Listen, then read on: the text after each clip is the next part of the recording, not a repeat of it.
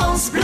France Bleu Pays Basque. Beaucoup, beaucoup, beaucoup de choses intéressantes. C'est une des plus grosses conférences Apple qu'il y a eu dans les, précédentes années. Euh, la conférence des développeurs, il y a toute une partie dont on va pas parler qui est très technique et qui est destinée à ces fameux développeurs. C'est eux qui fabriquent nos petites applications. Ce qui a été présenté, c'est les nouvelles versions de système pour tous leurs appareils. Si on regarde le système sur nos téléphones, l'axe, c'est vraiment la protection des données personnelles. Donc il y a plein de nouveautés qui ont été présentées pour protéger ces fameuses données personnelles. Au niveau du système Mac, les deux nouveautés que j'ai retenues, la première, c'est de pouvoir entièrement son Mac à la voix. La vidéo de présentation est assez bluffante. C'est intéressant qu'une société inclue ça directement dans son système.